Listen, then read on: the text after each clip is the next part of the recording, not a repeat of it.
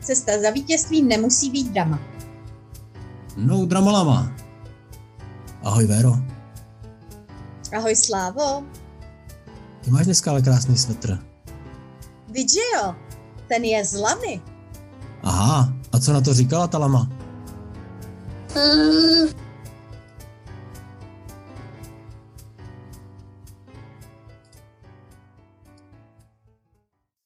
Jaký to máme vlastně dneska téma?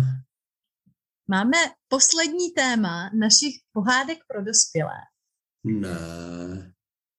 Jo, bohužel. A co když budou posluchači chtít víc? No, tak něco vymyslíme. Každopádně, dneska se podíváme na to, jak to vypadá, když se objeví taková chytrá, hodná, krásná, no prostě princezna, no. Řekni nám o tom víc. Já nevím, jestli si pamatuješ, jak vždycky ty pohádky začínají. Já si pamatuju, že začínají za sedmero horama. Za těma sedmero horama většinou ale bývá i nějaký princ, nebo král, nebo třeba princezna. To je úplně jedno. A tomu princi nebo té princezně většinou hledají někoho k němu.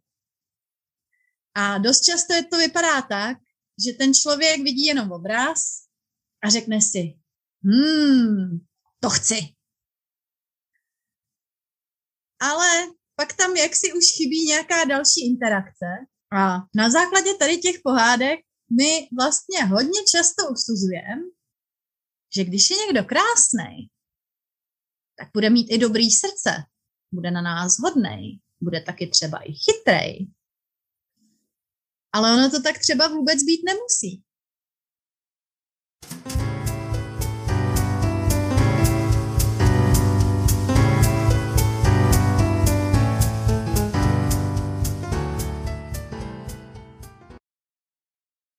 Je to tak. Jakoby v těch pohádkách někdo byl buď dobrý nebo špatný.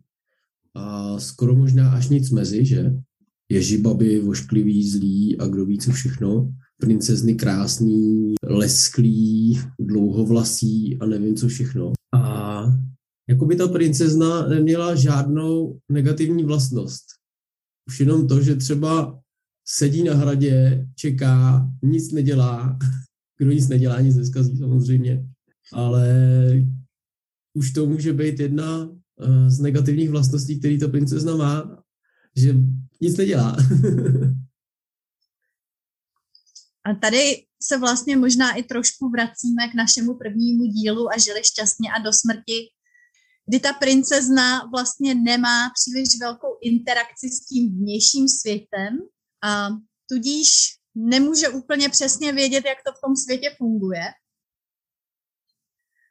Každopádně, já bych tady možná vypíchla jednu podstatnou věc a to je navnímat si toho člověka. Navnímat si, jak ten člověk na nás působí. A nejenom vizuálně. Co ty říkáš, Slávo? Mluvíme už teďka o tom prvním kontaktu, nebo mluvíš ještě o tom, když se kouká ten princ na ten obraz a má tam krásně namalovanou princeznu, celou v hedvábí, s dlouhými šaty, možná nejenom namalovanou, ale ještě i domalovanou tím malířem. A, a máme si vlastně vzít ten první dojem z něčeho možná fiktivního, kdy se to určitě nemusí shodovat s tím prvním dojmem, který budeme mít z toho člověka při prvním osobním setkání.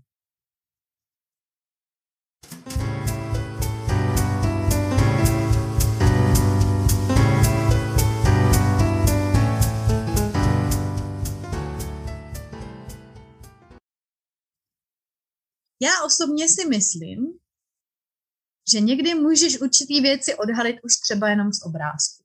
Na základě nějakých předchozích zkušeností a interakcí mezi lidma jsou určitý věci, gesta, grimasy v obličeji, který ti můžou už lecos napovědět.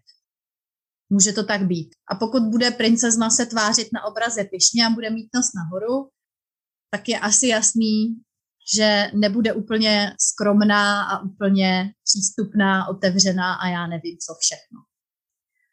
Nicméně já bych tady možná dala i na ten první dojem, kdy se s tím člověkem setkáš, ale zároveň bych to vlastně propojila i s tím, co si říkal o tom obraze. Jestli můžu, tak vysvětlím, jak to myslím. Pojď. Občas můžu mít nepříjemný pocit třeba z prvního setkání s někým nebo z prvního rande, ještě předtím, než to vůbec proběhne. Ale nejde čistě jenom o nějakou mojí nervozitu nebo trému, ale čistě o špatný pocit, že se mi vyloženě nechce, že mě něco drží zpátky. Pak se třeba s tím člověkem setkám, protože už jsem to přeci slíbila, a to setkání proběhne perfektně. Všechno funguje. Skvěle si rozumíme, ať už se jedná o pracovní meeting nebo nějaký osobní přátelský setkání a tak dále. Ale potom, postupem času, se ukáže, že ten můj první vnitřní dojem byl správný. Že ta komunikace z nějakého důvodu dál už potom fungovat nemůže. A to je třeba moje osobní zkušenost. Že bychom měli vlastně dát na ten první dojem, ale hlavně ten svůj, ten, co máme uvnitř.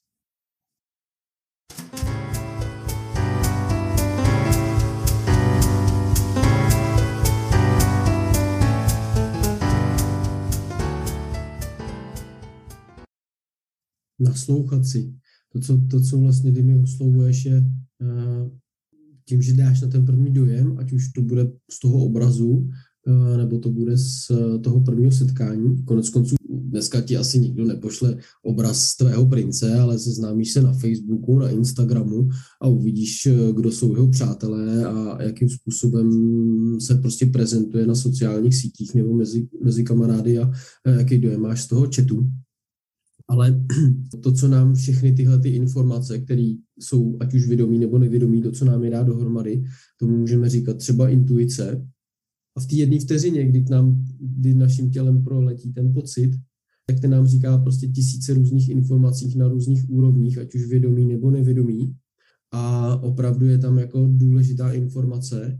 To tělo možná už dávno dopředu ví, jestli s tím člověkem můžeme uh, být dlouhodobě Eh, jestli je to náš parťák, ať už vztahový nebo, nebo biznisový parťák, tak to už víme dlouho dopředu. Jenom si to nechceme připustit. Tady bych možná použila takovýto starý český hezký přísloví. Navrh huj, bez fuj. A často i ve společenských konvencích vlastně máme takovýto tenhle člověk nějak vypadá, nějakým způsobem se prezentuje, možná je třeba i důležitý, má důležitou roli a tak já potřebuju, aby ten člověk byl na mé straně. A my vlastně i na základě toho dojmu té společnosti a té společenské konvence ignorujeme ten svůj vlastní vnitřní pocit.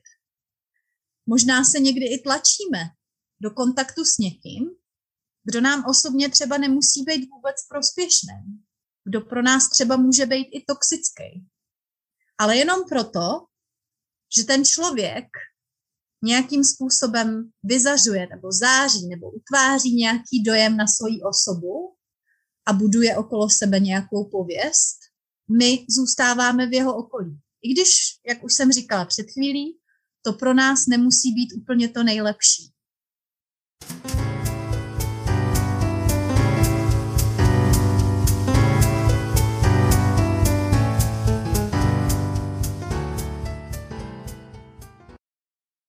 Takže my si vlastně musíme nějak zpětně ověřit, ať už jsme měli rande, nebo ať už jsme měli tu biznisovou zkusku, tak následně si potom musíme říct, jestli byla důležitější ta intuice naše, anebo to, co se dělo v té schůzce. Jak rozpoznáme, jestli byl důležitější ten první dojem, ta intuice, anebo to, co se dělo v té schůzce? Já bych si to zanalizovala úplně jednoduchýma otázkama. Co ty na to? Pojďme na to. Tak třeba první otázka, která mě tu napadá, je, jak se mi s tím člověkem komunikuje. Jestli sedí ty slova, jestli, jestli spolu navazujete a tak. Mhm, to je zajímavé. Pak další otázka, která mě tu napadá, je, jak ten člověk souzní s mýma hodnotama. Jak se cítím v jeho přítomnosti. vůbec všeobecně pocit z toho být s tím člověkem v jedné místnosti u jednoho stolu, u jedněch dvou svíček. Pak třeba, co mi kontakt s tím člověkem přináší. Případně zcela univerzálně, co teď neladí a co se jednou může změnit. To je dobrá otázka. Protože někdy se může stát, že nám něco nesedí jenom proto, že ještě s tím člověkem nejsme na stejný mentální úrovni, nebo on s náma. A i tyhle rozdíly se v průběhu času můžou změnit. Pak mě tady ještě k tomu napadá navazující otázka a to je, míříme oba stejným směrem? Možná jsme neschrnuli všechny otázky, které dávají možnost rozlišit mezi intuicí a prvním dojmem a s tím, co se opravdu děje a, a jak ten člověk na nás působí. Neváhejte sdílet s náma, napište nám je e-mailem, napište pod příspěvek. Budeme rádi za jakékoliv vaše poznámky, komentáře. A já k tomu jenom dodám zase takový další hezký český přísloví. Říká se, že každý zboží má svýho kupce. A v tomhle případě to, že vy nesedíte někomu, nebo někdo nesedí vám, ještě vůbec nemusí znamenat, že na vás někde nečeká ta správná parta lidí, ten správný partner, nebo ta správná budoucnost těmi správnými lidmi. Takže neházejte flintu do žita a nesnažte se za každou cenu být s každým. Myslíš, Véro, že to naši lamu dneska uklidnilo? Já bych řekla, že jo. Podívej, jak krásně spinká.